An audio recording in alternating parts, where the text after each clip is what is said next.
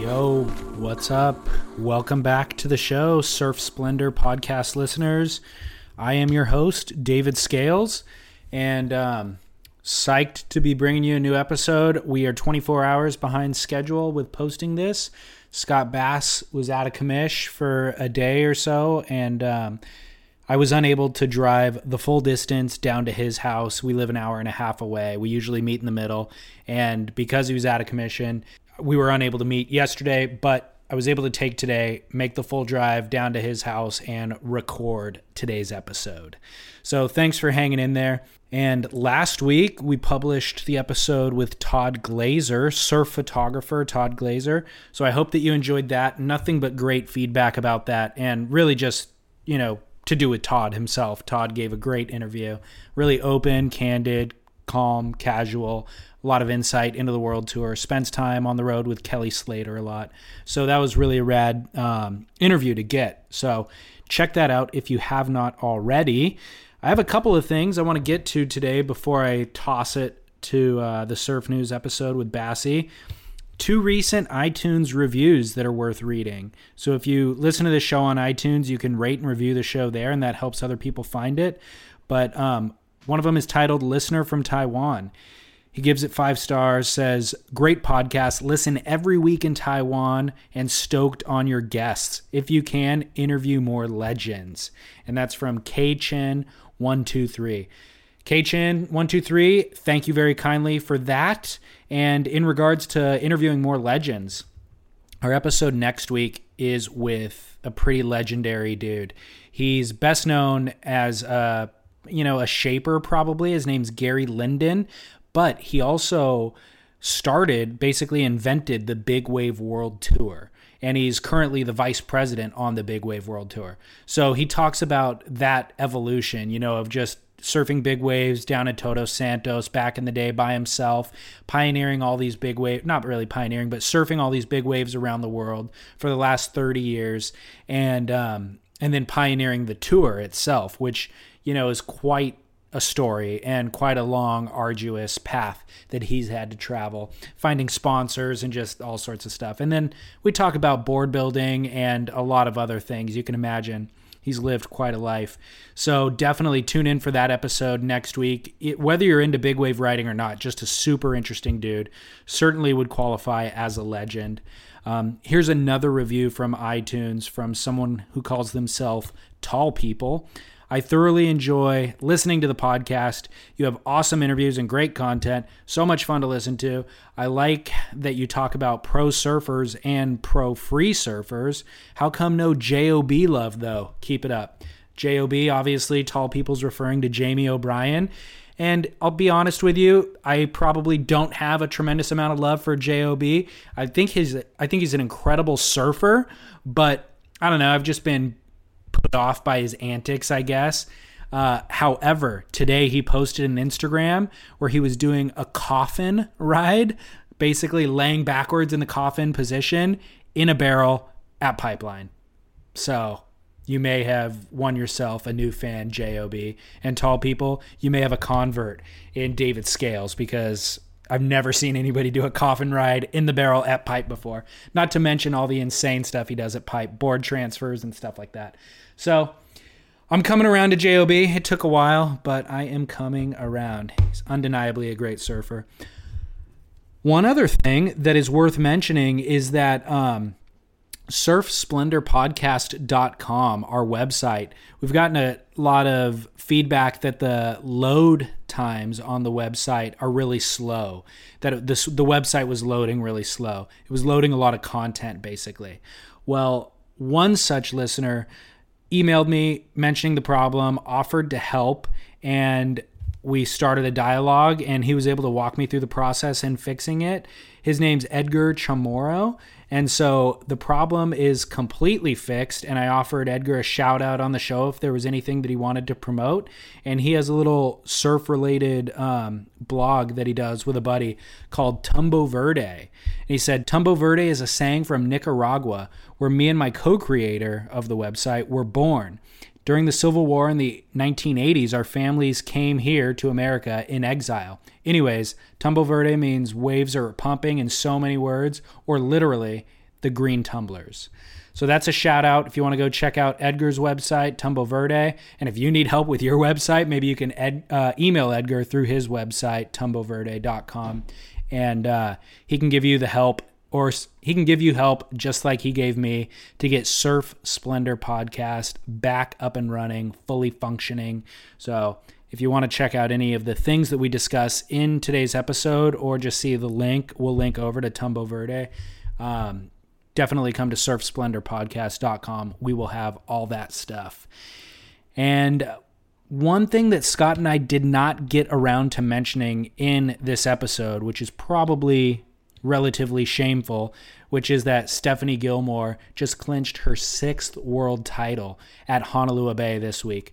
Carissa Moore actually won the event in a really kind of hotly contested final against Tyler Wright, who was also in contention for a title.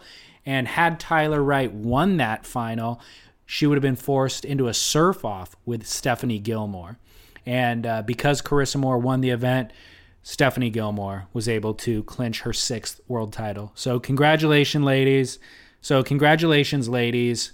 Epic event. Honolulu Bay was beautiful and um, way to close out the season.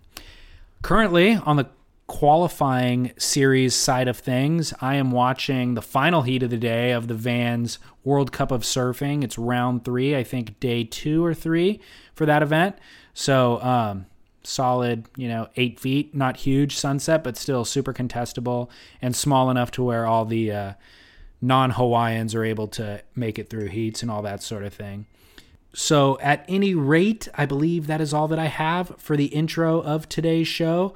We are thrilled to have you tuning in once again. We hope that you enjoyed today's show, and I'll be back at the end with a few more details and a sign off. All right, thanks for listening and enjoy today's show.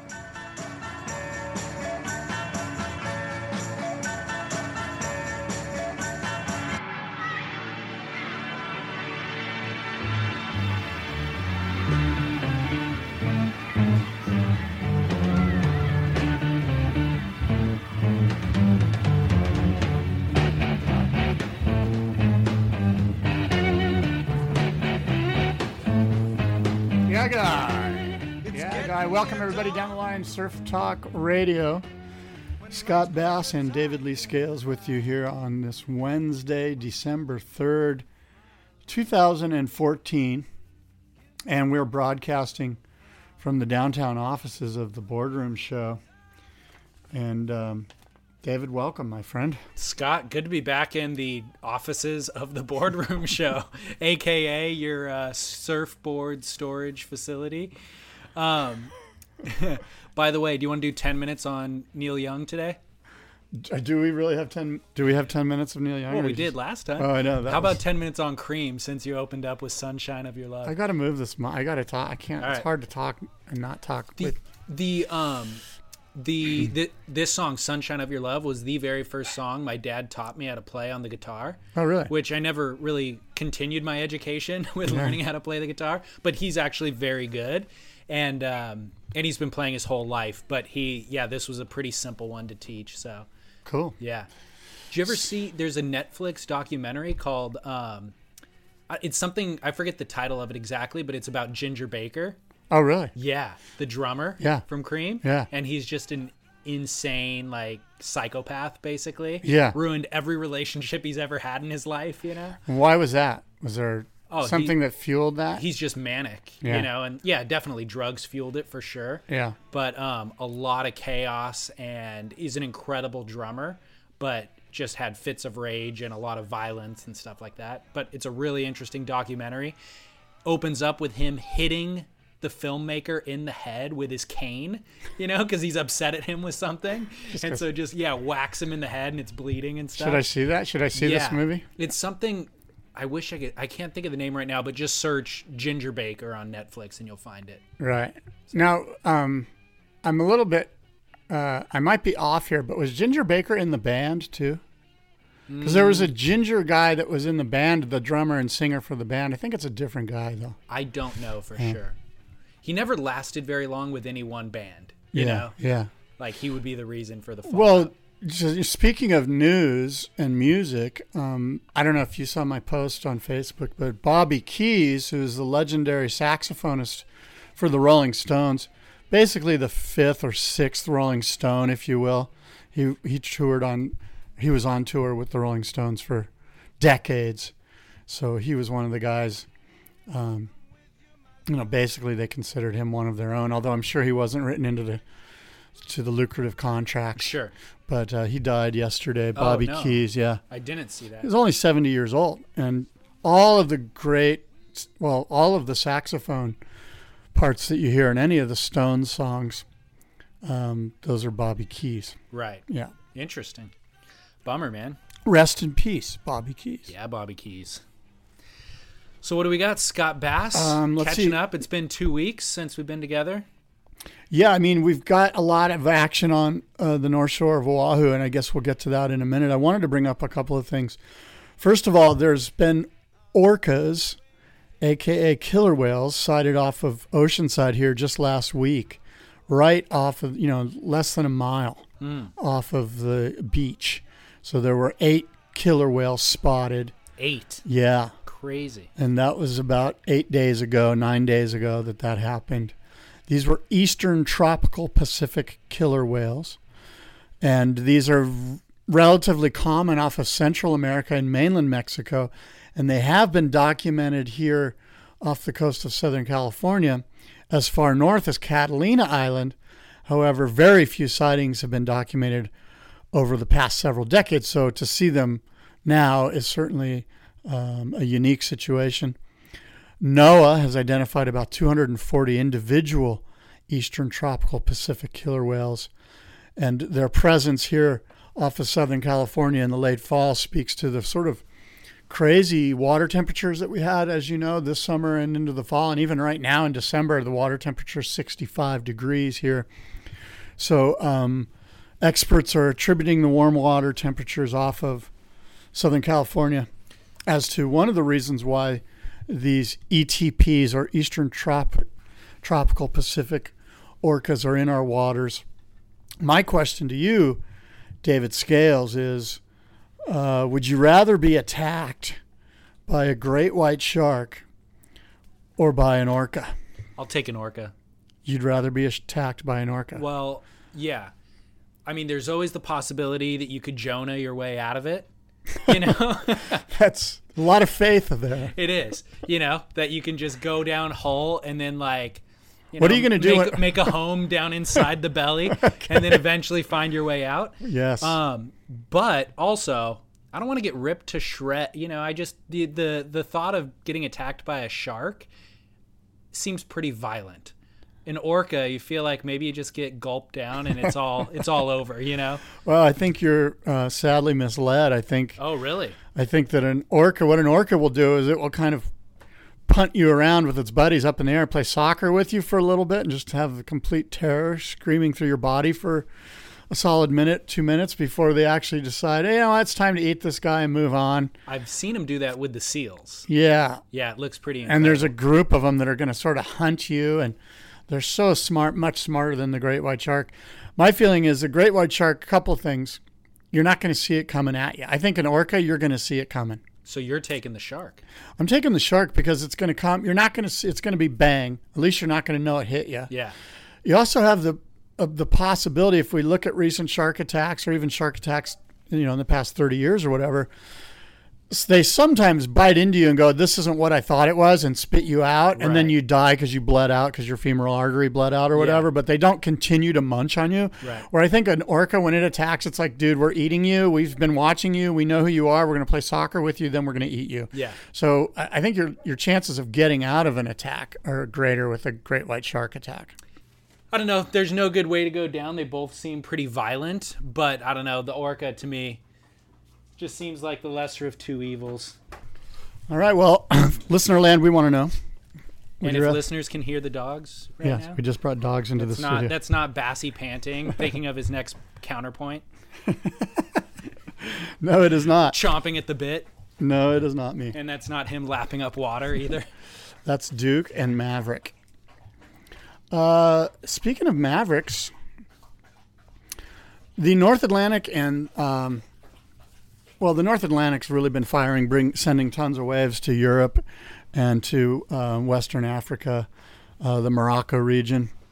Um, what's that dog doing? He's trying to get into my backpack. I think I left some beef jerky in there. Oh yeah, he's all about that.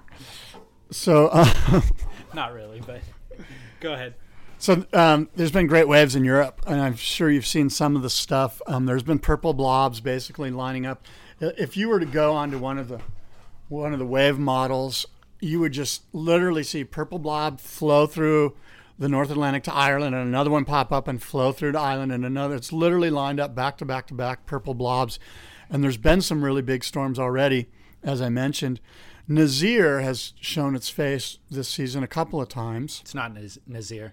Naz, how do we say? Nazir. How do we say it again? Um, Nazar or Nazare? You- something? wait a minute, you No, don't know you how to say it. Dude, I've heard it said like 10 times, and I just laughed that when you forced me to call it Nazir a year ago. and then, even though I've heard it 10 times, now that you're calling it Nazir throws me off again. You don't know- Nazare. I think it's Nazare. Nazare. We're in California. We're going to call it Nazir. We're talking about the. We're not. I'm not calling it that. We're talking about the big wave spot in Portugal. Right, Nazare. It's kind of like volare. Go ahead. Has already shown its unruly self, and um, I imagine in the next couple days it's going to do so again. Um, there's been my musty moment. I'll just tell you now. I don't know if you saw it. There's a video out there called Three Waves in Landes, which is beach break from France, and it's got Mickey Picone, Benjamin Sanchis, and Laurent Pujol and it's just this insane, absolutely flawless groomed, mean, meaty, deep, fire hosing, just the most radical spitting um, beach break tubes that these guys get. They get three of them. It's on. I think I got it off a Stab Mag, but it's it's it's viral on Facebook and Sure. everywhere. Three waves in Landes, and uh, you got to check that out. It's just it's really neat because it's the kind of waves that, that I think your average surfer, such as you and I, could imagine ourselves getting towed into. It's not 30 foot, it's just six to eight foot. Right. But it's so mean and meaty and perfect. And, and, and the fire hose sensation, the, it's just, um, it's just mind blowing how deep and pitted and how, how raw it is. So Laurent is the photographer, right? I'm not sure. Um, He's normally the guy, he's the photographer who gets those follow behind shots where he actually takes off on a wave behind the surfer with the water, holding the water housing and tries to get barreled behind him. And I've never seen him actually make a barrel, but he'll just get a few images behind the surfer. He got a cover shot of Bruce Irons uh, about a year ago. yeah, I'm familiar with the name too. Um, I'm trying to bring it up to show you just so you can get a handle on it. but- Yeah.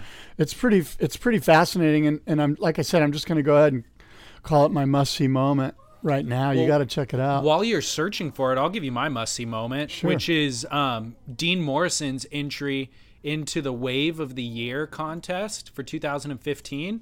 Have you seen that that ride?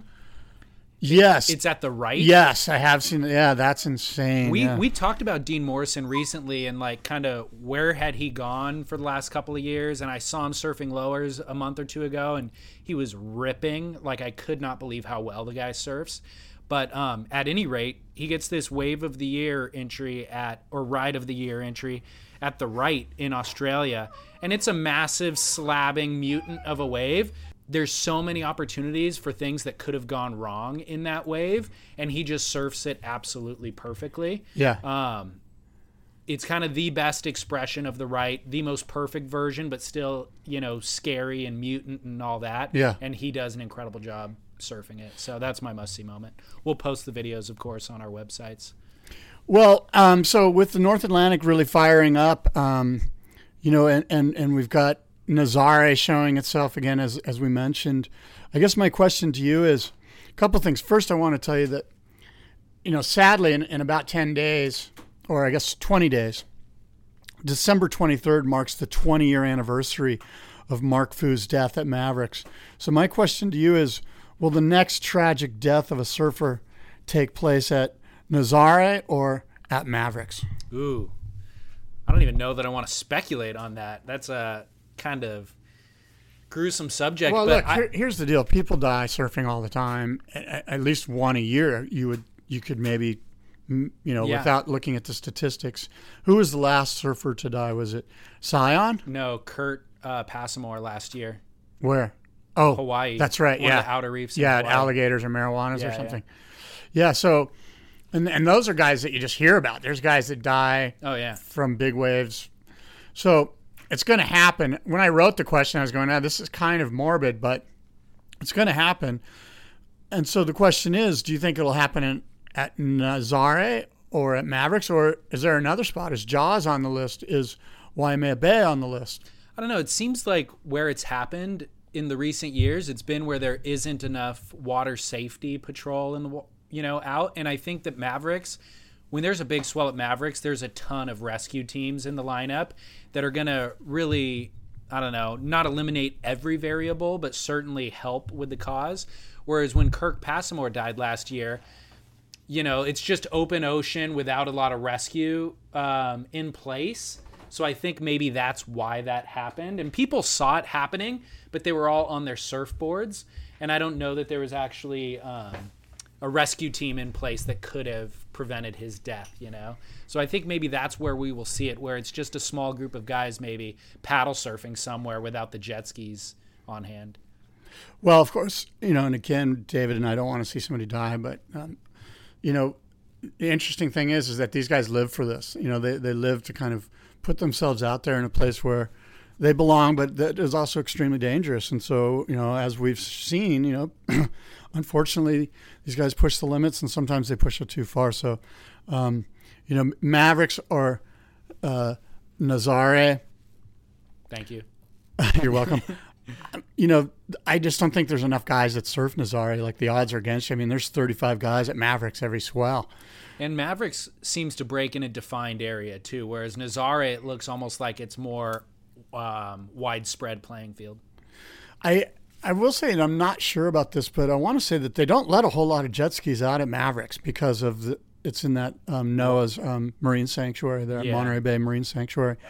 So I don't think there's a lot of rescue teams there when the waves go off, and um, that's to be noted too. So, you know, I, I would say that probably Mavericks Mavericks has taken at least two guys' lives, maybe Right. more. Right. Um, you know, interestingly, Chopu's taken a couple of guys' lives, and um, Pipeline, Pipeline's taken at least I don't know the numbers, you know, but um, we know that um, uh, Malik died there. Um, there's been some other guys. Probably half a dozen. And interestingly, um, uh, Parko got injured there yesterday. Did Yes. you see that? Yeah, I did. I, I happened to catch that when I was watching Which- the webcast. Yeah, required him to withdraw from the Sunset Beach qualifying event. He's still in it for pipe, apparently, or so he says. He hasn't withdrawn from pipe. But yeah, I mean, if it's injuring guys like that, you know, he's a pipe master. Yeah. So, um, do you want to talk about lead? Let that lead us into pipeline, or did you have something else before we go ASP talk? Um, well, I wanted to talk a little bit about. Uh, we we spoke briefly, I think, about Quiksilver's common stock. Oh yeah, and Quiksilver being in trouble. And a, a news article came out yesterday on the heels of another um, blistering analysis, which we spoke about I did not see this. I am curious. Well, it's basically a kind of a follow up, but it's another analyst who's who's basically. I'm going to kind of give you the bullet points. It, the problems with Quiksilver are this: that the whole ch- the wholesale channel revenues are off 70% from last year fiscal year. They've collapsed, which means basically that means that Macy's isn't buying Quiksilver anymore. Quiksilver used to sell a ton of stuff through these massive Nordstrom Macy's types, you know, and then they'd kind of, you know, kiss ass to the specialty retailer like Jack's and give them some stuff. But the majority of business is being done through these massive wholesalers, and that's down 70%. The main reason being that the Quiksilver's main consumers, uh, teenagers, they flock to cheaper, trendier, off mall, fast fashion offerings. So the the teenagers are basically seeing behind the curtain more or less, and they're going to you know RVCA's and Brixton or whatever. Um, chronic over leverage has limited Quiksilver's marketing and sponsorship spend. So um, they're basically they're in debt, massively in debt. The first thing they're trimming is their marketing. They got you know quick. Uh, Kelly Slater is gone. Others are gone. Um, The vast majority of the team. yeah. then on the heels of that, they've done this global restructuring, which has caused the execution of um, of wholesale marketing and wholesale brand revenue. Uh, it's basically basically what they're saying is the global restructuring has caused problems with implementing some of their um, some of the things that they were going to implement to, to change all of this. Right. So they basically, you know, they wiped out mid-level managers, blah blah blah, and and that's compounded some of the problems. And um, they don't see the financial performance, sales way down, and only getting worse. Uh, they go on to say that fourth quarter 2014 through all of 2015 is not going to meaningfully improve, and that this spells the end for the listed ZQK equity stub value, which means their stock is done. Um, on the heels of this news, and again, we want to, David and I want to reiterate that we don't want to see Quiksilver fold. We love Quiksilver. We're giving you the news here. This, these are facts. Um, however, it is just an, an analyst looking at it, but these people get paid to tell you to buy it or short it or whatever. And so uh, it's in their interest to just see- it objectively, not subjectively. And objectively, it doesn't look good for Quiksilver. So on the heels of this, yesterday or the day before was the 30th, the opening for the 30th annual in memory, uh, Quiksilver in memory of Eddie Aikau. Right. My question to you is, given the bleak news for Quiksilver, is this the last time we're going to see the Quiksilver in memory of Eddie Aikau? It's a great question. It, I wouldn't. I don't think it would be the last time that we see the event. It might be the last time it's sponsored by Quiksilver. You know that could definitely be argued, but I'd be amazed if um, it went away completely. And even if it didn't have sponsorship, I would think that a group of guys would get together and just make it happen. You know, Kelly Slater or somebody would would uh, fund it if nothing else. What, Well- what do you think? I, I think for sure. I, my gut feeling is is that if things go bad, um, the Quiksilver iteration of this event is done. Yeah. because it's the 30th. It's a perfect time for them to kind of put a spin on it, like it's been a thir- great 30 years. Um, you know, time has come. All good things come to an end. You know, if it was like you know. The 23rd year, it's not quite Right. as easy to put that spin on it, but we've done, you know, three decades of this. You know, let's move on and Right. and kind of spin it that way without having to say, "Hey, things are horrible." Right. You know what I mean?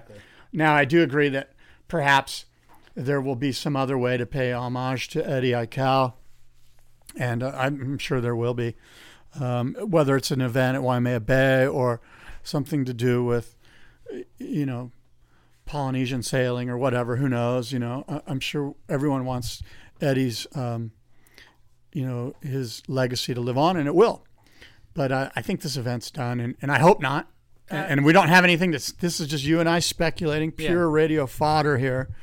But um, it doesn't look good for Quiksilver. And I don't know how much this event cost them to pull off. It might be a thing where it's like not a big hit on their marketing line anyway. So they're like, let's just keep that thing going. It's the last thing we have that's core. Right. If we're going to speak to our core audience, this is all we got. This and like Mickey Picone.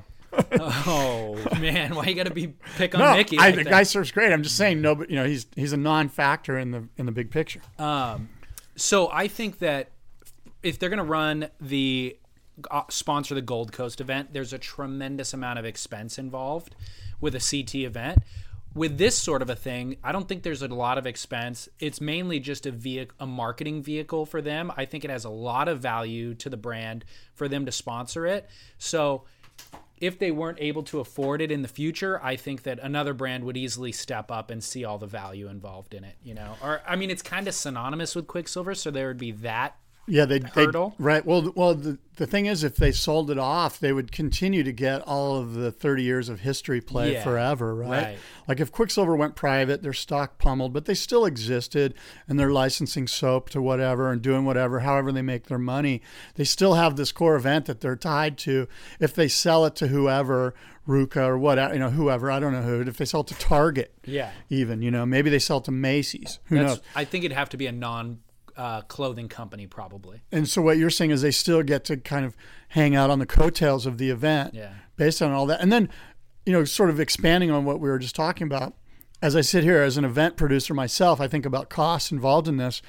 And if they don't actually run the event, it's just the opening ceremonies, you know, travel and expense for the opening ceremony. It's very minimal. I bet it's fifteen to twenty thousand dollars just to do and to take care of everybody. They got to pay off everybody and make sure everybody gets their, you know, But they also sell a lot of collateral material because of that event. They have T-shirts and all yeah, that sort of thing. Yeah, you're right. So they probably recoup that little expense without running the actual webcast every year that's involved Yeah. with it because the event rarely runs. Yeah, That's a lot of expense saved, you know.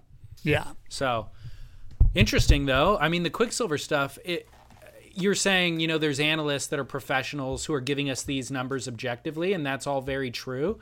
However, and that has a lot of validity, but I think your in my opinion has just as much validity and we don't have the nuts and bolts numbers. I mean, we do now that they provided them for us, but like you and I have a gauge on the marketplace and what is hip and what's cool and what your kids are buying and what you and I are willing to buy.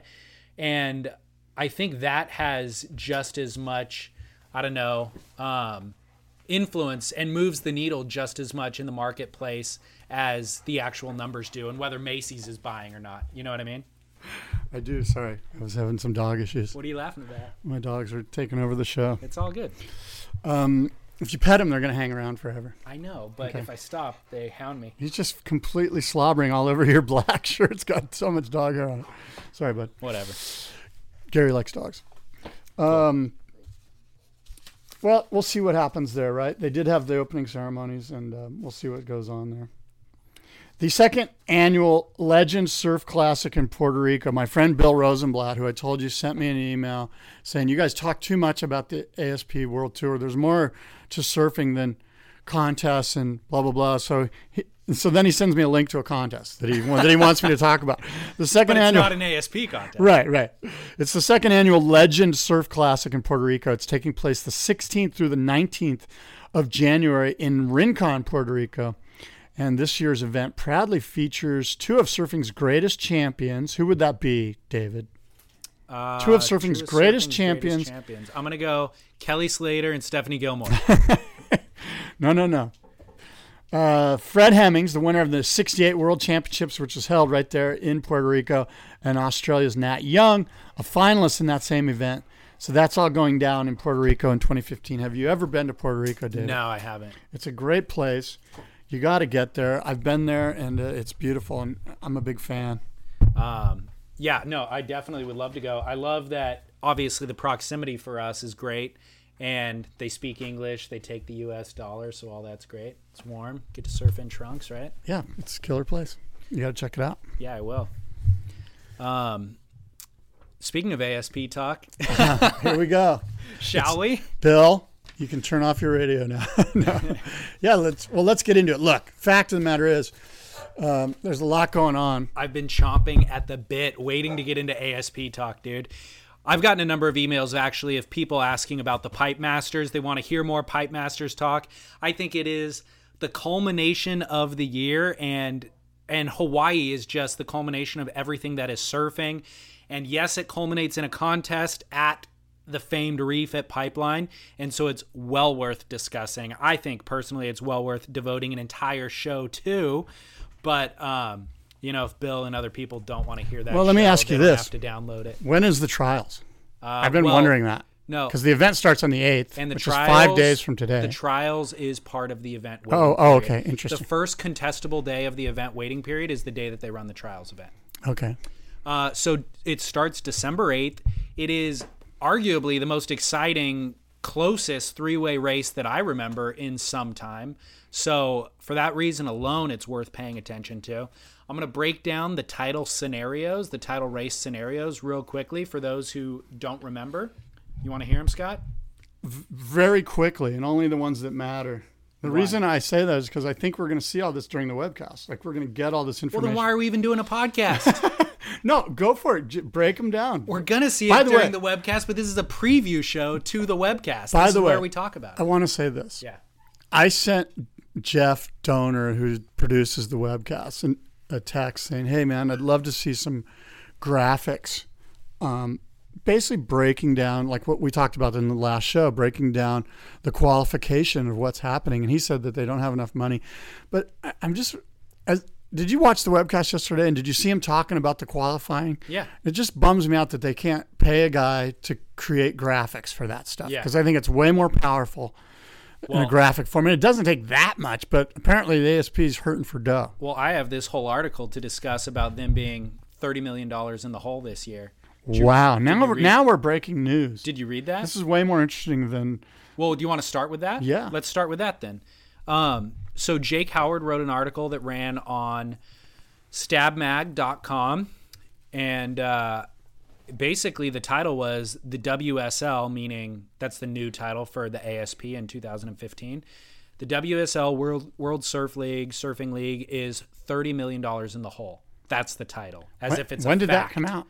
A week ago. Wow. I talked to Jake yesterday Yeah. about uh, interviewing him to have him on the podcast, and he said, "Dude, He's catching too much flack he goes, already. yeah, I'm gonna let this thing blow over first. I appreciate the offer, Yeah. but I'll pass. Yeah. So I'll give you the the quick bullet points.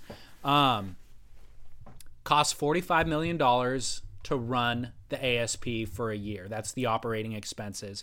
That goes to wages, logistics, tech, and the rest. They were working on a deal with Red Bull that was gonna basically give Red Bull um, uh, webcast rights and sponsorship for every event and all that sort of thing, similar to what the Samsung deal ended up being. But they were working on this deal with Red Bull. Specifically, uh, Liam Ferguson was the one who was brokering that deal. And the deal was reportedly for about 25, not reportedly actually, this is all inside sources, was for about $25 million, which would go a long way towards their $45 million operating expense.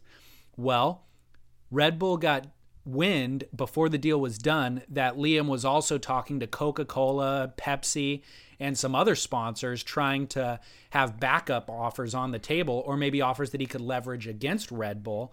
And when Red Bull heard about that, they withdrew the offer. They said F you. They exactly. They were not And happy this with it. explains why Liam doesn't work at the ASP Well, anymore. Yeah, he's since departed and has taken up residence as the new general director for the ISA. Right. So, based on conversations with people both inside and outside Red Bull headquarters, according to Jake, um, that deal was taken away, and and they the ASP was still able to secure a deal with ABC, the television network, which was kind of phase two. Like, let's get this TV deal, and then we can uh, sell additional sponsorship to other non conflicting brands with Red Bull and cover that extra $20 million expense. Well, without Red Bull kind of stepping up front, they still had the ABC deal and they tried to shop it to sponsors. They secured the Samsung deal, which is reported uh, to be worth about $3 million. Then came a deal with uh, GoPro, estimated to be in the neighborhood of $1 million. And most re- recently, Monster Energy Drinks signed on for another estimated $1 million. That's So- nothing. So that that covers five million dollars worth of expenses. Jake, none of this stuff is substantiated. Jake doesn't cite any of his sources, so it's all speculation. But he says it's come from multiple sources that don't necessarily have the purse strings to the ASP, but they're in the know and they're Yeah. working on these deals. Yeah. So And I've heard similar stuff. Yeah. Flo- flo- that information's been floating around. the for a bit. industry's all small enough to where Yeah. you kind of know Yeah. what's valid and what isn't. Exactly. So estimates are that um, the other brands like Quiksilver, Billabong, Rip Curls, who sponsored events throughout the year, have contributed about $10 million towards the bottom line throughout this year by sponsoring events. Uh-huh. So, So licensing events is about 10 million. exactly. So we've got 5 million coming in from the sponsors I named, plus 10 million coming in from these additional sponsors, leaves them with about a $30 million operating loss for this year Right. which is substantial.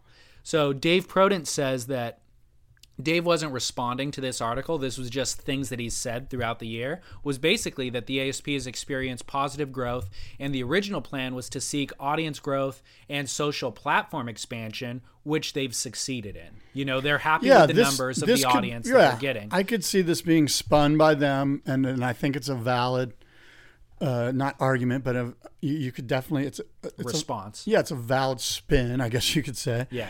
um, that they're right on.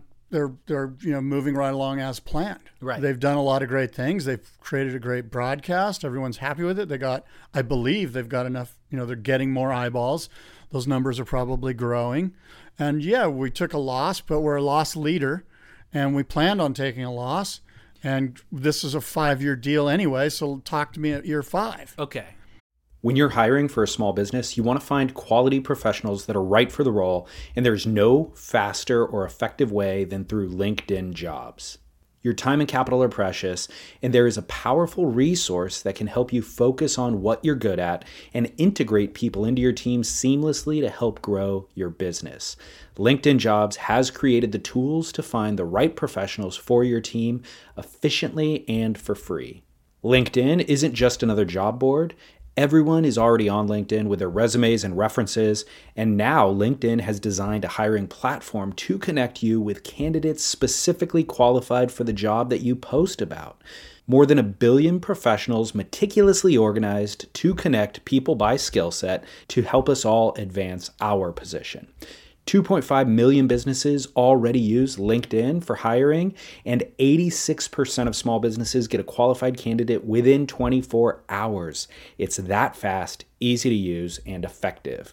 LinkedIn Jobs can help you write job descriptions, filter the right person to you, and give you the tools to help you interview them like a pro linkedinjobs.com slash surf is where you go to post your job for free yes totally free. That's linkedinjobs.com slash surf to post your job for free. Terms and conditions apply. Understandable. However, how long will your inf- investors foot the bill at $30 million a year loss? If those Well- investors thought it was going to be a $10 million a year loss and they're willing to do it for five years, but if it's a 30 mil loss for two years, Yeah, I don't know. not, I don't know. That's that's you know that's where the you want to be the fly in the wall in the secret meeting in Florida where they Yeah. where they all live or whatever. Yeah, but Dirk Ziff is the guy. yeah, his exactly. wife. Yeah, his Uh, wife's a big. I think she has a lot of clout in the discussions. Yeah, it was her. Her objective was basically to prop up women's surfing. Yeah. and she was willing to buy the ASP in part of that. You know. Yeah, yeah. To get women surfing with it. So the question is just like, look, how if these numbers are true, which it's not confirmed, but it's speculation.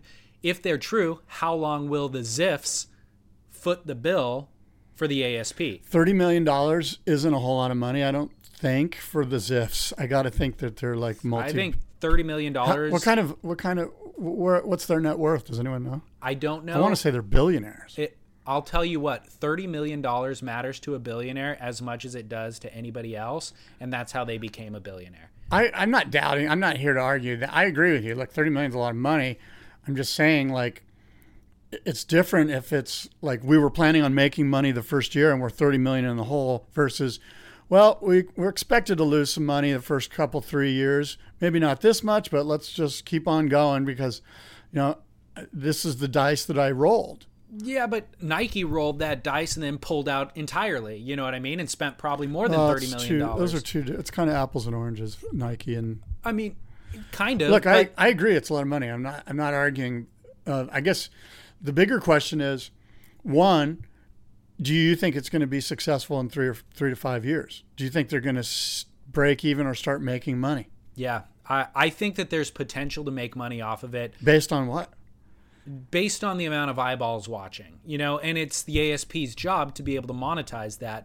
What's shocking is if you're working on a $25 million deal with Red Bull and that gets pulled away, and then you work, you do a deal with Monster for $1 million. No, that's that's the I scary almost part. think I almost think it's better to just shine Monster's million bucks and be like, look, man, this Those- almost devalues up us know, if we accept that. It feels like band-aids, doesn't it? It feels like, oh shit, we lost the Red Bull deal. Take whatever you can get. Right. Let's try to scrounge 30 million together. And it- they scrounged 5 million. Uh, yeah, but it makes it it makes uh, Red Bull look foolish for ever considering spending twenty five million dollars. And I know they probably had a lot more involved in that deal. I think Monster's deal is just like they get their banner on the podium, you Yeah. know, or something. So Yeah. it's not media rights, which is a whole different deal. But even still, it feels like I don't know. They've they've they've lost it. Yeah, Like it's going to be hard to get those that Yeah. kind of revenue back based on exactly. But this And- is all speculation, though, because this is just all like water cooler fodder. We don't really know any of this stuff. I mean, it's It is it'll never really be. substantiated. Yeah, we can never look at their books. No, but let's keep in mind that prior to the 2014 season, the ASP came out playing hardball by controlling all the media rights and distributions because their goal was to establish themselves as a media brand. Yeah. And so all the companies that had supported the ASP for 30 years, like Quiksilver and Billabong, and had paid for all these events, were being told it's still going to cost you the same amount to sponsor an event, but we're not giving you any of the media rights. All you're doing is putting your banners up basically for this event.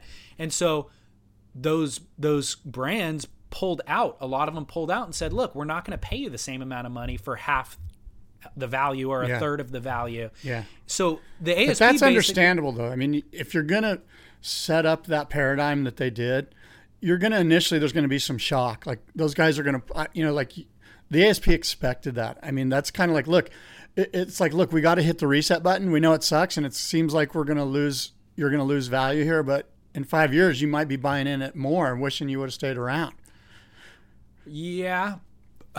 I mean, yes, you're right. That is what their approach was, but now they're left holding the bag because Right, right. Red Bull went away, and now. But my like, question to you was: Do you think in three to five years they're going to be successful and break even or be be be profitable? And you said yes, you think it is. So my next question to you is: God forbid the opposite happens, right?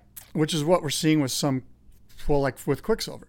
So what happens to the ASP if in five years it's a big loss they don't want to foot the bill anymore and they're like what do we do we own double xl we own the big wave world tour we own the as you know the wct and all that we own all the rights to all of this stuff i think they gained the rights to that you know to all the history of like all the legacy like nfl films if you will i believe and i don't know this for for to be fact but so they got a lot of stuff to sort of sell off you know to just sort of Right. liquidate, you know, like at a garage sale. Like, look, I'll buy the double XL back for this, and Surfline will buy Yeah. the Big Wave World Tour, and you know, like, how ugly is that whole? So scary. yeah, that divestiture is just it's it's going to be Yeah. interesting.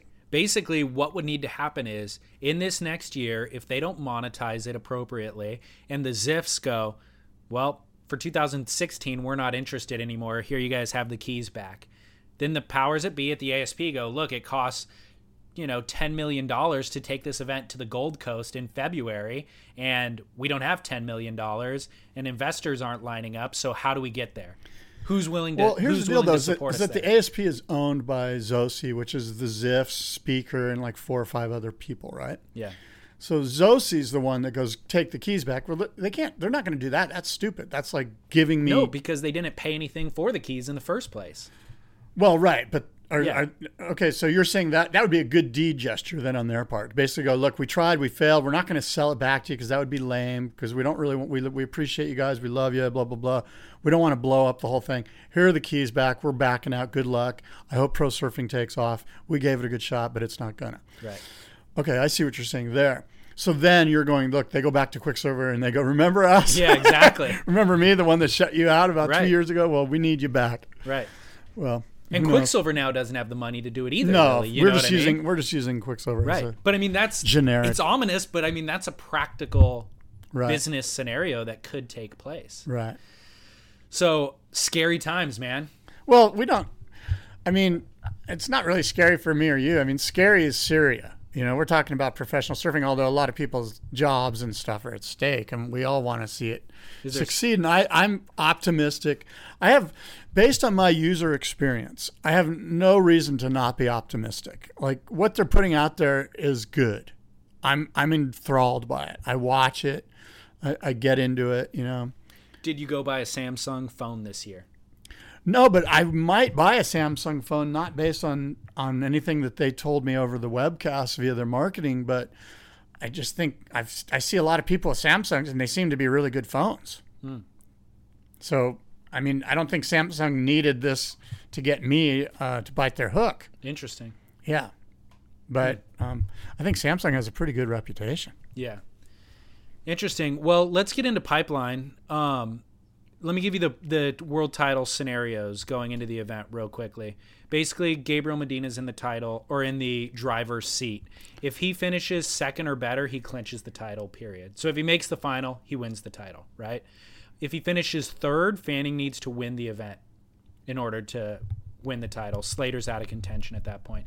If Medina finishes fifth, Fanning still needs to win the event. Slater still out of contention. If Medina finishes ninth, Fanning needs to finish second or better. And if Medina finishes 13th or 25th, Fanning needs to finish third, and Kelly needs to win the event.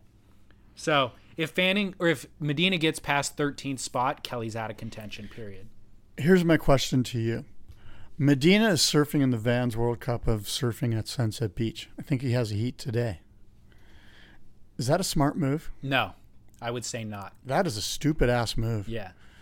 I mean, his whole world title could be shot with one lip to the knee at Sunset Beach. Well, there's nothing good that would come of the Sunset Beach event. Nothing good. I mean, no a- triple crown. He doesn't need the prize money. Doesn't need the make prize millions money. of dollars a year. It's I don't know why he's doing that event, but it's stupid. Yeah, It's ridiculous. yeah, I agree. I, I, I mean, who are his handlers? Who's the idiot that said you have to do this? Yeah, I don't know. Is it somebody at Rip Curl? No, They- They don't have that kind of power over him. And Right. why would Rip Curl give a shit? yeah, I don't know. I can't believe that he's in this event. I didn't know that he was actually. Well, maybe I'm wrong. I thought Yeah, I saw. double-check I thought I saw a press release that said that he he's surfing in this thing. Double check it. Um, so did you see the New York Times? The New York Times actually wrote an article on him. Did you see that article? I didn't, but I did hear about it. I I didn't read it. I mean, this is all kind of to the ASP conversation.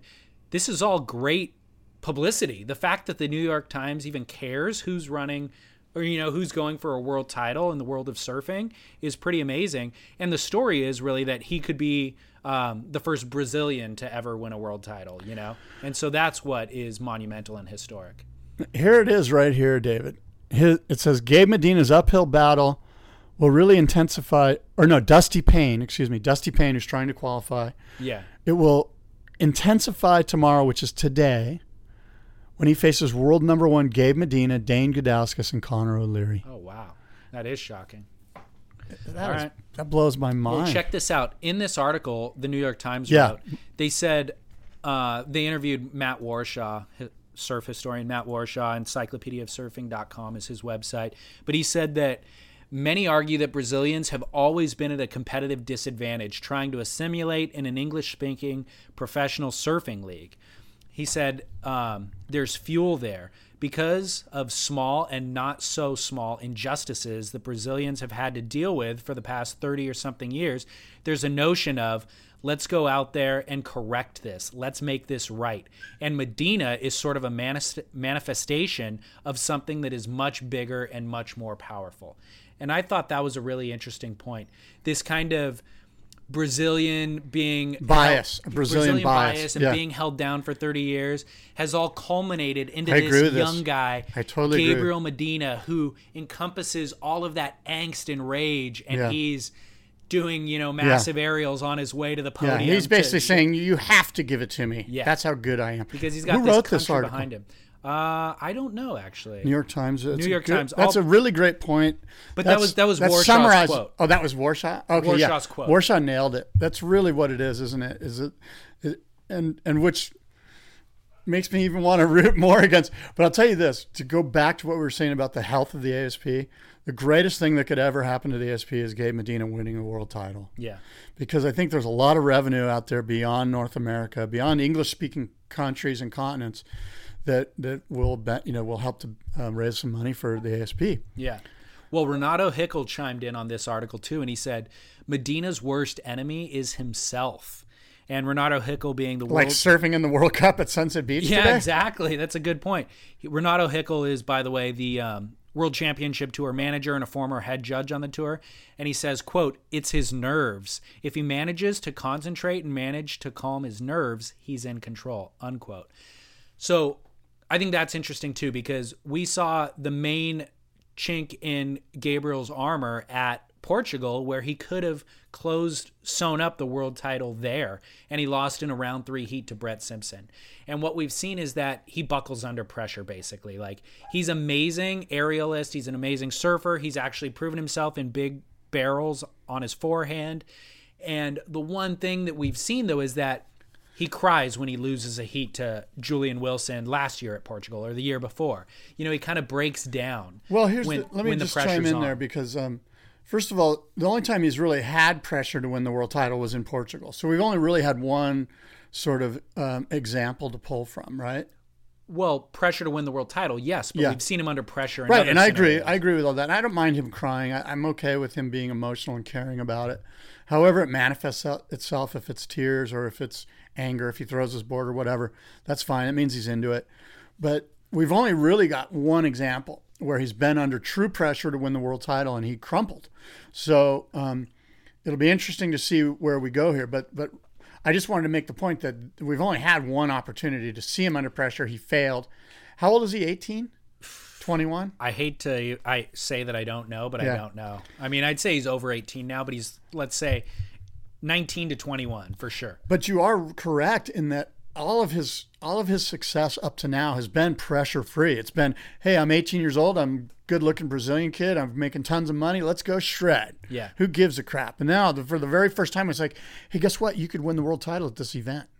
And he failed. The world title uh, waving the flag of a country who has been Yeah, quote unquote weight- oppression for Yeah, 30 the years. The weight of the oppression of. Brazil. Yeah, so you got all these people behind you holding you up, just being like, "Don't effing blow it." And you've got a bunch of white Anglo-Saxons that are just pointing at him, going, "You're going to lose." and you're in Hawaii at the most Oh, yeah. death-defying spot with all the locals pressuring you for like it's a it's a really interesting uh, psych- psychological scenario. Yeah, you know. it is. I don't. It'd be interesting. I think we'd be surprised. I think there's just as many Hawaiians that are pro Brazil as there are, um, you know, against Brazil, or you know what I mean. Like I think I, I- think Hawaiians are more anti-Californian than they are anti anti-Hawaii. I- I mean anti-Brazil.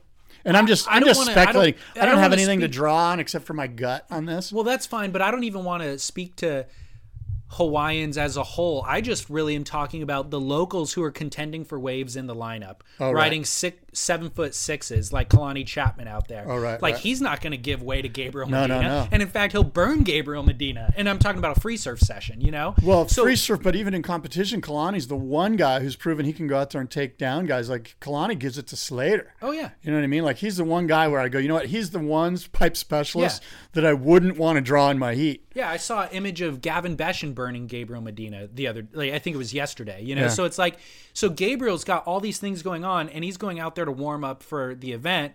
Nobody's going to give way to him. No, you know what. I mean? I mean, Yeah. he's got to put in 20 years before they start, or 10 years before Yeah. they start giving up waves to Gabriel.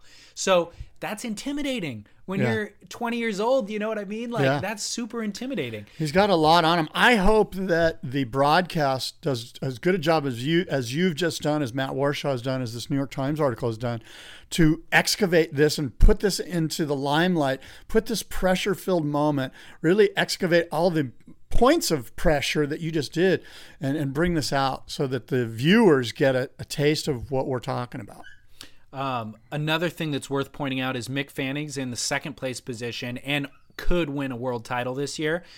And he did the uh, Haleiwa event, lost in an early round, and decided to go back home to Australia to rest up for a couple of weeks before coming back to Hawaii.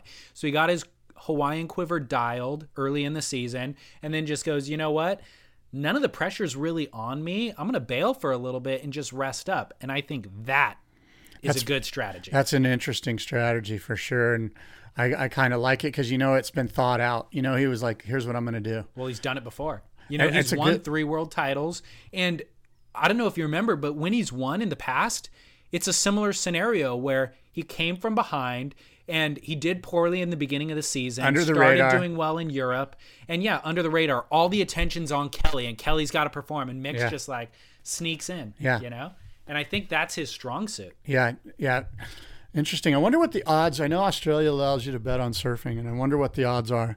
Yeah. Um, we, we should check into that. I'm not sure. Well, they posted the round one heat draw for the event. And I think that is also super interesting because because Gabriel Medina and Mick Fanning are in the number one and number two spot, they're going to draw wild cards, which I think is more dangerous at Pipeline than it is anywhere else in the world. And Kelly Slater, on the other hand, draws Matt Wilkinson and Mitch Coleborn. So Coleborn's coming in as an alternate, and Wilco's in against Kelly because he's a low seed.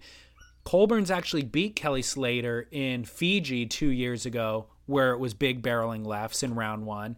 Kelly came back to, you know, um, beat Mitch in round three, I think, of that event. And Matt Wilkinson's beat Kelly as well, uh, most recently this year at J Bay, where he put together like a combination of like 19 points or something in that heat. So both Coleborn and Wilkinson have beaten Kelly in the past. I think Kelly's by far the uh, favored surfer at Pipeline, but they have beaten him, you know. But I think arguably Kelly Slater still has the easier draw than Gabriel Medina does with Aritz Aranburu and an undetermined wild card, and then Mick Fanning's got Adam Melling and an undetermined wild card. Yeah, well, you're right. The wild cards um, certainly something to consider a pipeline. All of those major spots, it seems like the wild cards are scary, like Chopu, J Bay. Um, a little bit, yeah, you, you're up against it. Well, especially Not to take anything away from Aritz. No, um, but, especially if the waves are pumping. Like if pipeline is big and unruly, the wild cards absolutely know the difference in five feet to the left or right on that reef, you know, and they can pick off those uh, the ones that turn into gems basically in in the chaos of the lineup. And Kelly can too. That's the crazy thing is Kelly's been surfing it for 30 years now, you know, or th- maybe 25 years. Interestingly, uh, Gabe Medina is f- uh, his odds are 14 to 1 to win the Pipe Masters event. To win the Pipe Masters. Who's the favored surfer? The favored surfer is John John. He's Okay. three and a half to one. Kelly's almost four to one, which would be, uh, let's see, Mick Fanning's five to one, Parko eight to one, then Gabe. See, I That's to I- win pipe. I can't envision a scenario where Gabriel wins pipeline. I could see him making making it through maybe the quarters and winning the world title, but I could not see Gabriel winning pipeline. That is such a far, you know, I don't know. 14 to 1, I guess that is reasonable. Yeah. Sorry, I'm just reading these No, odds. right. To win the world title, Gabe Medina's minus 270. I don't know what that means. I'm not a, I'm not a gambler. He's minus That 220. means he's the favored surfer though for oh, sure. Oh, for sure. Yeah. Mick's plus 220 and Kelly's plus 979. I don't know if that means if you bet 100 bucks, you win 220 or you got to bet 170. I don't know how that works, but yeah, of course, Gabe's the favorite. Um, Um, Mick's second, and then Kelly's pretty far. He's third, but he's he's a long shot for So sure. So I talked about Gabriel and Mick's kind of headspace going into this event. Kelly Slater, he's got nothing to lose really, because if Gabriel makes anything beyond 13th place, Kelly's out of contention for the title, which I think is a great position for Kelly to be in, with nothing to lose, no pressure. He had that injury at um, at Cloudbreak where he broke some toes a few maybe a month ago. So he should be well rested and recovered from that in time for Pipeline. He hasn't messed around with Sunset this year, which he did surf last year. So I think he's going to go into this just with the goal of winning the event. Who cares if Gabriel makes the quarters and ends up winning the world title? Kelly's in it to win the event specifically, and I think he might. Yeah, I, I think that's good analysis, and I and I agree with you that it's almost better that he's sort of a long shot to win the world title than if he was like number Yeah, two, exactly. where like he was feeling that pressure, and he's like, oh, I got to not only win the event, but I got to make sure, and all that stuff's going on in his headspace. It's it, as you said uh, quite eloquently, it's it's better that he's sort of this this real long shot. Um, the forecast has not yet been posted, but I've got a couple scenarios that I think are worth noting. Sure. It, like I said, if it's big unruly pipe, the wild cards have the advantage, and I think that heavily jeopardizes Mick and Gabriel, but Kelly still stands a chance in the in that scenario. If it's classic pipeline, I think that's where Gabriel has his best chance. You know, like eight foot, perfect left barrels. That's where Gabriel's oh. going to shine. What? I'm just looking at the the models, the the wave prediction models, and this is December 8th. What we're looking at here is Monday, the first day of the waiting period. There's a massive purple blob that just that just kind of popped up and it's going to send a really killer shot of west swell, west northwest swell, to pipe on looks like Wednesday the tenth. Okay. So it's going to be solid for the opening rounds there. I guess that's the trials. Yeah, the trials will run on the first contestable day of the. Week. So that's going to be right there, um, about a week from today. And then if it turns into a backdoor shootout, I think that's a scenario that Gabriel is unproven in. We've never really seen him surf big right hand barrels before. And so that's something where he could go down early in the event and Kelly has a huge advantage at backdoor. And Mick Fanning actually surfs backdoor and off the wall. Uh, yesterday he was out there and they said he was the highlight, you know, the the best surfer out there. Yeah, the the the regular foots have well the the prime regular foots Mick, Parko, Kelly, Julian or uh, J- John John. Those guys have way more advantage at pipe than the goofy foots, even the best goofy foots. There are some goofies that are notoriously good at the right at the back door. Yeah. Guys like Corey Lopez come to mind. Kalani Chapman, surprisingly, for kind of a squatty guy, he's actually really good on that right. Um, I've seen the Hobgoods. But the I've seen Hobgoods- Mark Healey get a bunch. Yeah, but but but it's difficult. It's not Oh, as yeah. it's not as easy being a goofy foot, and so you just you just pray for the super steep west well, so there's no rights at all. Well, that's what I'm hoping for in the early rounds, so But that again, Gabriel it, gets it bounced out. doesn't early. hurt the regular foot if it's only lefts. It just helps the goofy foot. Right. I'm hoping for a big unruly surf and the wild cards do well and bounce out Gabriel early or back. What you want Gabriel to go out early? yeah, dude. Are you kidding? This is news to me. I thought you were all Oh, pro. oh, oh. Gabe, Gabriel, you wanted Gabriel to win the world title and shit. Oh, that's true. Oh my god. Okay, so there's two parts of my brain at, at, at odds right now. One of them Dude, the American. Should we just sing the national anthem right now? Oh, say To sway me over? you see? you want to jeopardize yourself and get the lyrics wrong or something. No, I'm go just saying. pitch I'm and so proud of you. I'm seeing the, the American flag and the uh, blue in your eyes. It's wavering. Well, my the, my heart wants Kelly. You know what I mean? But What else kind is there? But What, my are you betting on somebody? prag- no, my pragmatism recognizes that Gabriel doing well could propel Kelly to compete again for years to come. Pure speculation, So- which is what this radio show is. But check this out. Yes. There is a scenario that could uh, end in a surf off, that would be insane. which would be insane.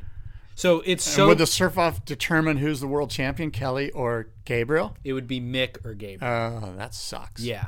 So in order for that to happen, um, let me see. The I uh, Take your time. I'll fill the dead no, space. let me just read it to you rather than me trying to comb through and then give you the bullet points. Basically, a surf off a surf off happens when after the last event of the season, two athletes are tied on the final ranking points. So an additional heat is needed for the world title to be decided. If a tie happens, um, the protocol will be determined basically by Kieran Perrow and the um, the head judge. So Mick Fanning and Gabriel Medina could end up deadlocked if Medina is eliminated in rounds two or three, and Fanning finishes an equal fifth. So that could happen, and wouldn't it be neat? Like, just think this through, just from a like, you know, sort of a fantasy sort of perspective. But so let's say that it's the last day of the waiting period. They have to run, no matter what. They've got to do a surf off. It's in the afternoon.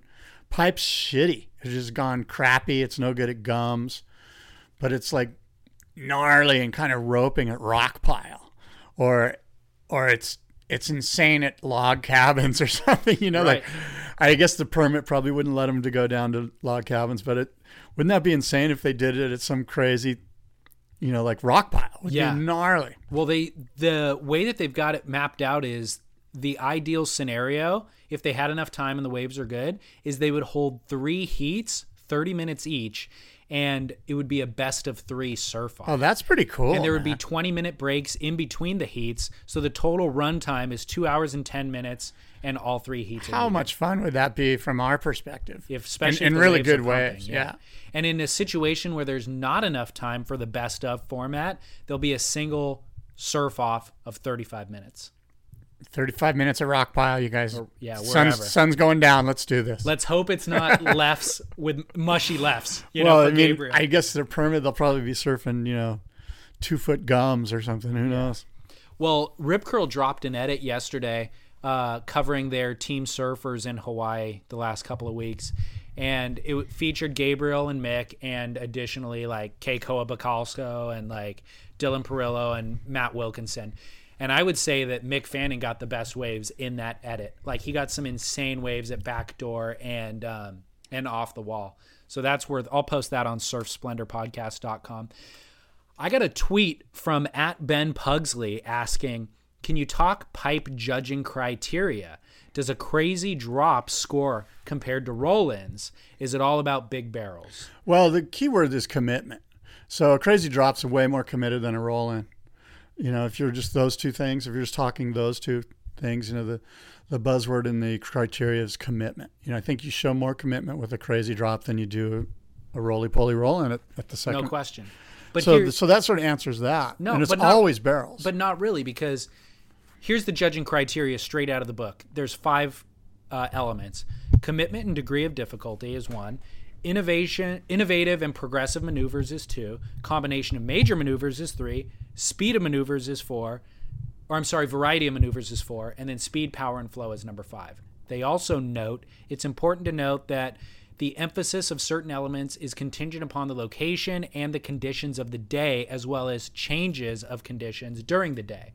So that would say that in pipe, commitment and degree of difficulty has more weight on the scale than variety of maneuvers, let's say. But I think Ben or at Ben Pugsley's question is how do you weight those things? Like, okay, I know that a crazy drop has more value than a roll in, but if there's variety of maneuvers on a wave that the guy rolled into and the crazy drop has no variety of maneuvers, how do you score those two things? You're shaking your head no. well, I'm just I'm just saying that look, it's pipeline, and Of the, the tube is really the only thing that matters. And when you're talking about maneuvers and variety of maneuvers at pipeline, it's how deep did you get, and the variety is based on the length and the the deepness of the barrel, as you know. And I don't mean I'm not. I hope I'm not talking down to you. It's just about the barrel. Well, you're not talking down to me. I understand that, but what I'm saying is the judging, the judges have tried their best to be objective and define a criteria. What I'm saying is now you go into this event and it's almost like, well, yeah, that's the criteria, but we all know what we really want to see, which Well, is which you- is not the, c- the judges doing their job. Well, look, you're, you're you know committed variety of maneuvers. There's only one maneuver they really care about, and that's the tube ride. but if variety is part of your criteria, Well, no, but and the variety is how deep did you get? You know, did No, you make it that's out? Yeah, yeah, not no, a it is. variety of maneuvers. It is, though it is because No, yeah, that that would fall under no, commitment it's and like- degree of difficulty. it's it's like aerial. It's like an aerial, right? An aerial, you know, you can do a little one or you can do a big one. Well, it's it, and I get, I guess you're right. It's not a variety. It's the same air. Yeah, the variety would be a guy who did eight turns on a wave. Well, in- you're right. You know two- what? They do kind of they do put themselves in a hypocritical or contradictory situation. I think that's Ben Pugsley's point, and that's the point that I'm bringing up too. Is like at pipe, three out of the five criteria don't really matter. that's fine. And, and Well, it's fine as the viewer, but I'm just saying the judges should consider that there's a shortcoming in their criteria going into pipe, and really need to objectively there define was a what they're sentence in there though. There was a caveat in your description of Yeah. the criteria that said something like, "However, at certain breaks, blah blah blah." What was that? Read that again. If Yeah, it's important to emphasize certain elements are contingent upon the location and the conditions of the day. Okay, that's their caveat, which is basically that's their ability to say the criteria is thrown out the window. We're at pipeline. It's about the tube ride. But the problem with that is we threw the criteria out the window. Now we have free reign to No. subjectively score how we No, want. no, no. I mean, I'm yeah, I think you're making a mountain out of a molehill because we all know that. Look, a good tube ride's a good tube ride. A deep tube ride's a deep tube ride. A clean, deep, long barrel where you get fire hosed out the end with your arms in the air, and it's a, oh my god, I can't believe he made it moment. That's even higher on the level, you know. The problem is they leave themselves open for controversy. W- with case in point, last year Mick Fanning going for a world title against Yadin Nicol, he gets the roll in with the fire hose barrel on the inside on the sandbar, where Yadin Nicol got the insane drop blown out on, on the reef. And how do you score those two waves? It was completely subjective. They ended up giving it to Mick. The internet gave it to Yadin, and it's never been settled since. I think they could do themselves a favor by defining that here in the rule book. I, I think you're right, but you've also sort of pinpointed something that you know I've been saying for like 15 years, which is really surfing's not a sport. Because if it comes down to this, if these guys can't score their own points, don't have a defense trying to defend them, and uh, you know all my silly little Uh, yeah, and I don't bullet disagree. points on on what a true sport is. It's a subjective sport, and But they've And we- they've worked hard to make it objective at all these other events. Why not But- but see, take the extra one step to just define it for this event? and how would you define it?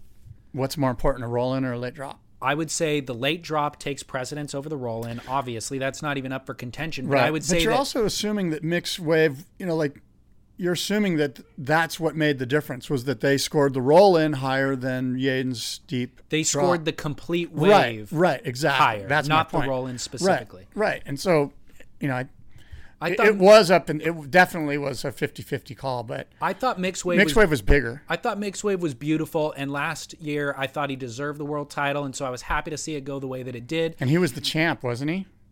Um, he- did he no, do back-to-back? Fanning Uh, or uh, Parko, Parko yeah. won the previous year. But so last year I was happy with the results. But if you asked me to judge Yadin's wave versus Mick's Wave objectively, or I guess it would be subjectively for me, and just say, look, what was more difficult and what deserves a higher score? Yadin's wave was more difficult. I wanted Yadin to win. I mean, you But know, but but again, just take those two waves aside from Yadin versus Mick and all that. Those two waves.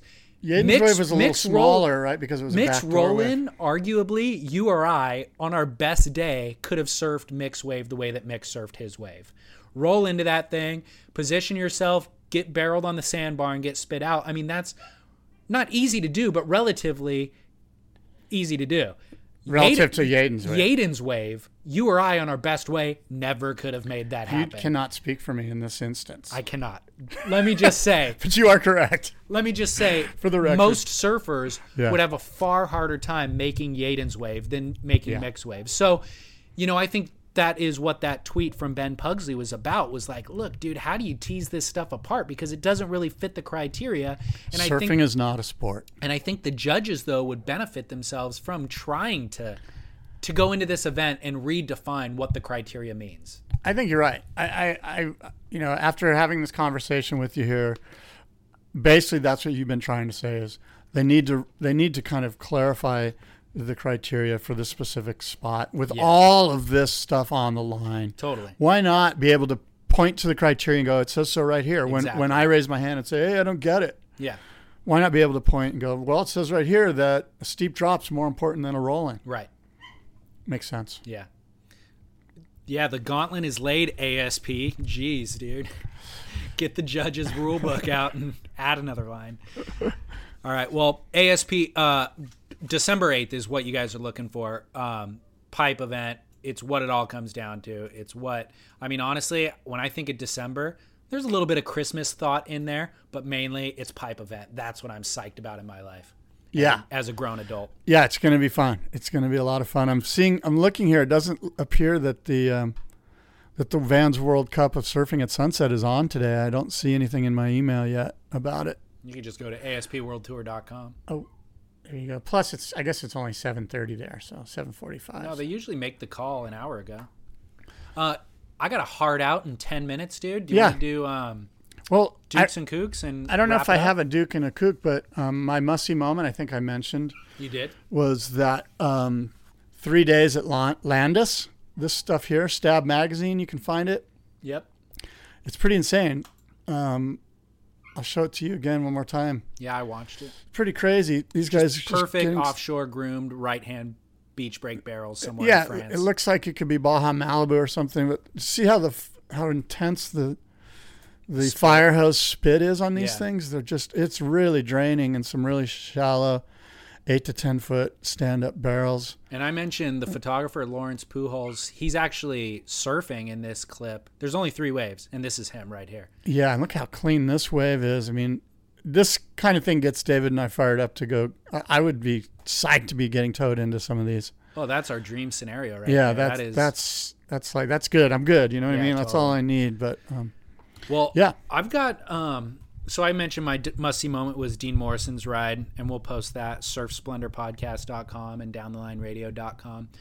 But I've got a Duke and a Kook. yes, My Duke is an Irish female surfer named Easkey Britton. Have Duke you heard of this girl? Duke Kahanamoku is an Irish female named Easkey. Yes. Are you familiar with her? I don't think I am. She's got an interesting story, Scott. Let me hear it. She um, went on hiatus from studying for a PhD in Ireland a few years back, and um, had a friend who worked for Lonely Planet, the travel book company, travel company, and said like, look, there's this unexplored um, 60 mile stretch of coast in one of the most dangerous parts of the world. Um, it's a coastline that is shared by Pakistan, Afghanistan, Southeast Iran, and it's in the Gulf of Oman. And the area is called Balo. Uh, I think it's Balochistan or something. I'd never heard it pronounced before, but I just read it Balochistan. And the New York Times called it the scariest little corner of the world. And it boasts um, a relatively uh, coastline that's relatively open to swell. It's remote. It's rugged. Typically, Westerners do not visit there, let alone surfers. But she went there to explore the coast for surfing, and she actually got quite a quite decent waves. Recorded her journey there and her surf sessions.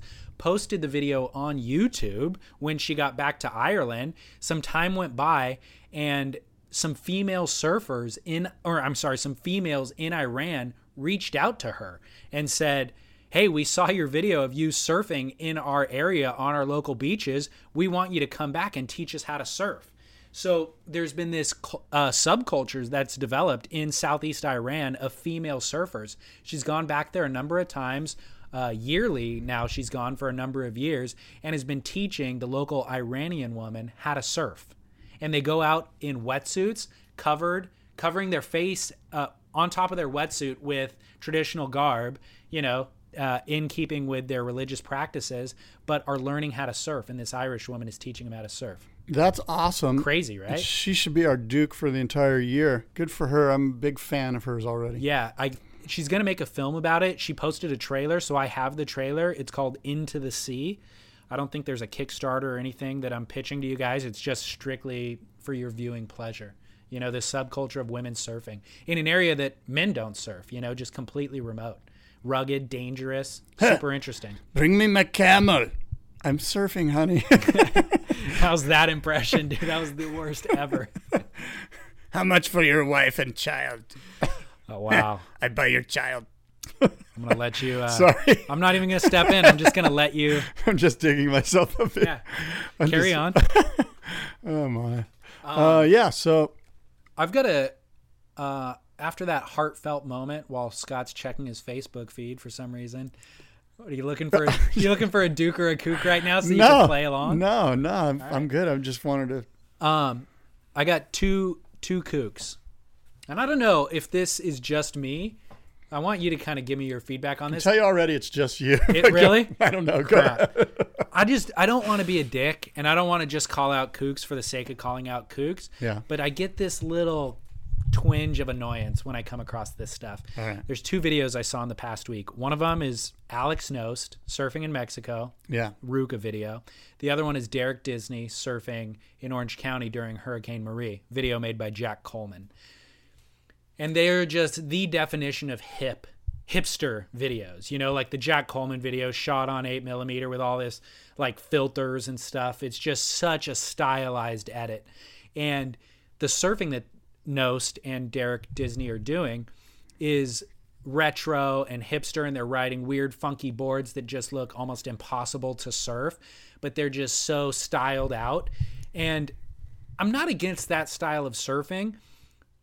What i'm kind of against is it is strictly for the sake of uh, self-expression I, i'm not even against self-expression but it's like at the detriment of actually getting barreled is the problem.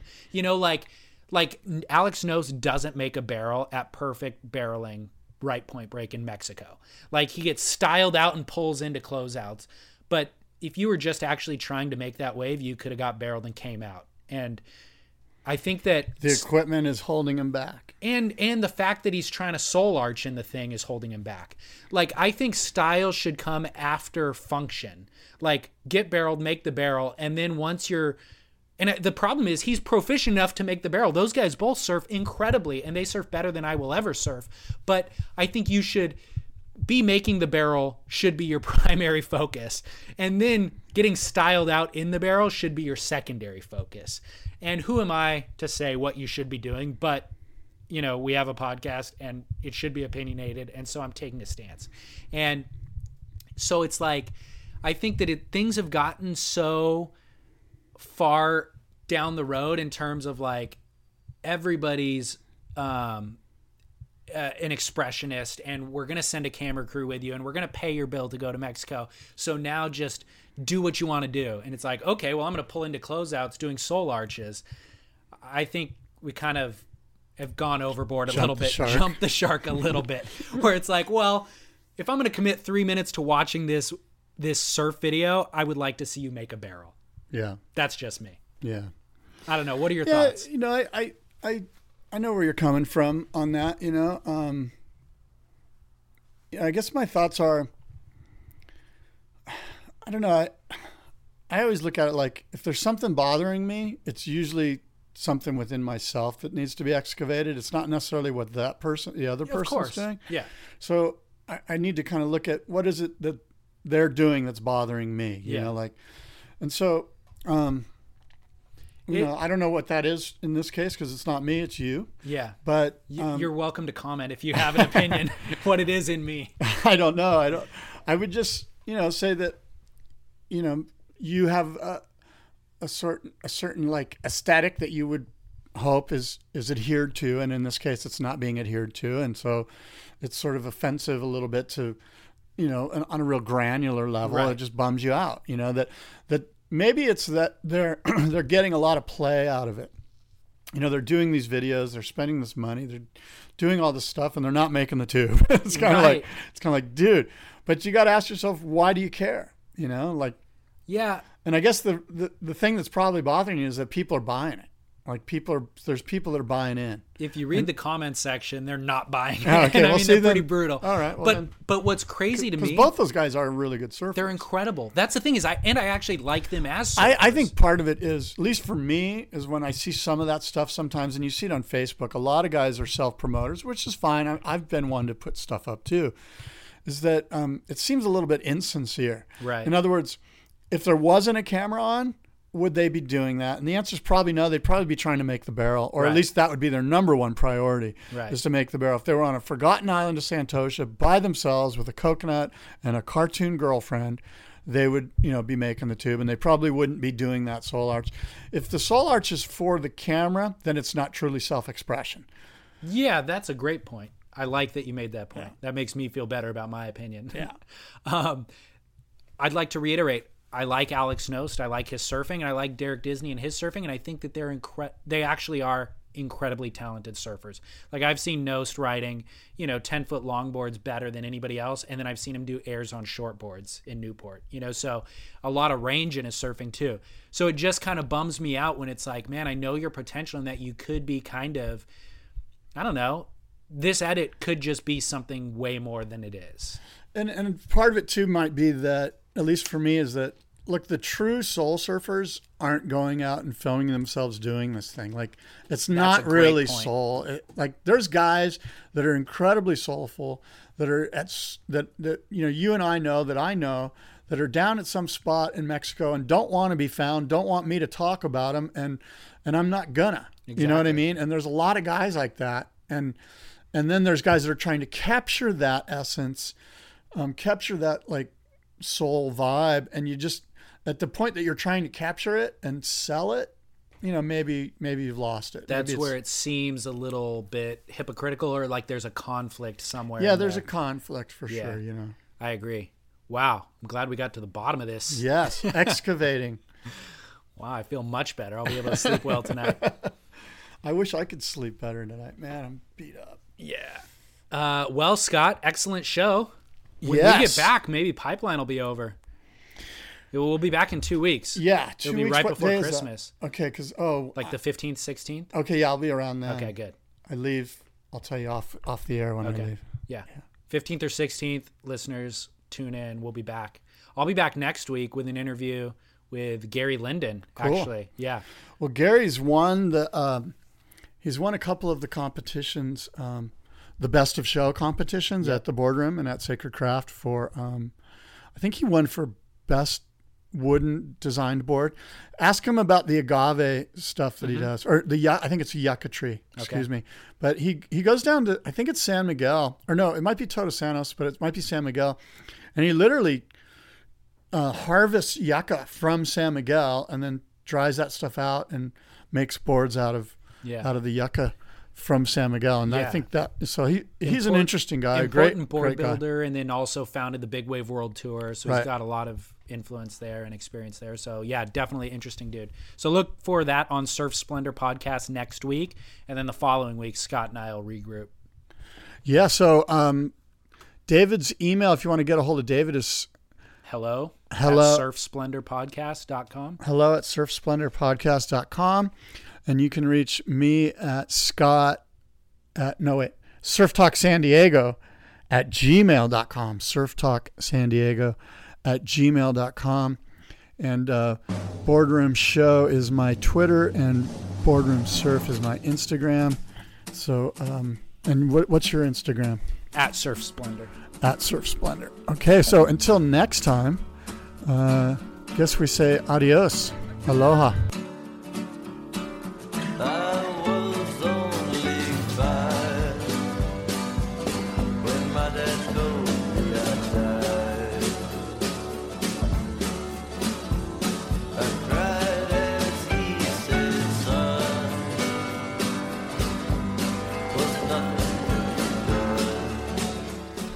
Nazare is the official pronunciation for the big wave spot in Portugal.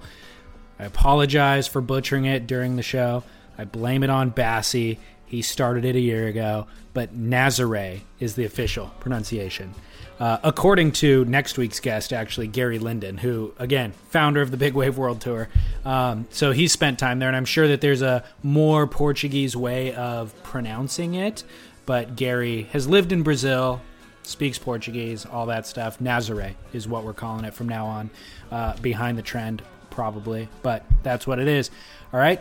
Thank you for listening. Uh, I'm going to shout out actually to Bassi when I was leaving his place today after recording the show. He offered to let me borrow a surfboard. He's just got a ton of surfboards in his garage. And uh, let me borrow this super interesting Daniel Thompson Tomo um, shortboard and it's kind of an outdated design for Tomo, but still super rad. Uh, shout out to Bassi, thank you for that. It has revitalized my interest in surfing. This upcoming swell that we have running tomorrow, it's supposed to be like three to four feet, so not particularly big, but it'll be good just to have a new board to ride. And um, I will post a photo. I'll Instagram that board tomorrow morning after the session, uh, just so people could check that out. It's got glass on fins that are you know an odd shape, kind of hatchet type shape, but rounded. Um, and I haven't ridden glass on fins on a shortboard in a long time either, so that'll just be a change of pace too. So thank you for that, Bassi. Uh, thank you everyone for listening. If you're interested in Surf Splendor, maybe you're new to the show, all past episodes are archived for free on surfsplendorpodcast.com or in iTunes or Stitcher or anywhere that you would normally download a podcast. If you do listen in one of those podcast apps, also, rate and review the show. That's your way to help the show grow. And again, just share it with friends. We don't advertise the show at all, and it slowly just gains momentum, and it's strictly by you telling friends about it. So we encourage you to continue doing so, and we'll continue producing the show. And if you want to check out that Instagram of the Tomo board that Bassi let me borrow, uh, at Surf Splendor is the Instagram, and then you can find us, of course, on Facebook, just facebook.com slash Surf Splendor thank you, everyone. Enjoy this Hawaiian season. If you're not on the rock, at least check it out online, uh, aspworldtour.com. Watch the Vans World Cup of Surfing. It's super rad. And then, of course, the upcoming Pipe Masters. Cannot get enough of that. All right, enjoy the season. I'll be back next week with Gary Linden, and we will chat then. Thanks for listening. This is David Scales saying ciao. Yeah.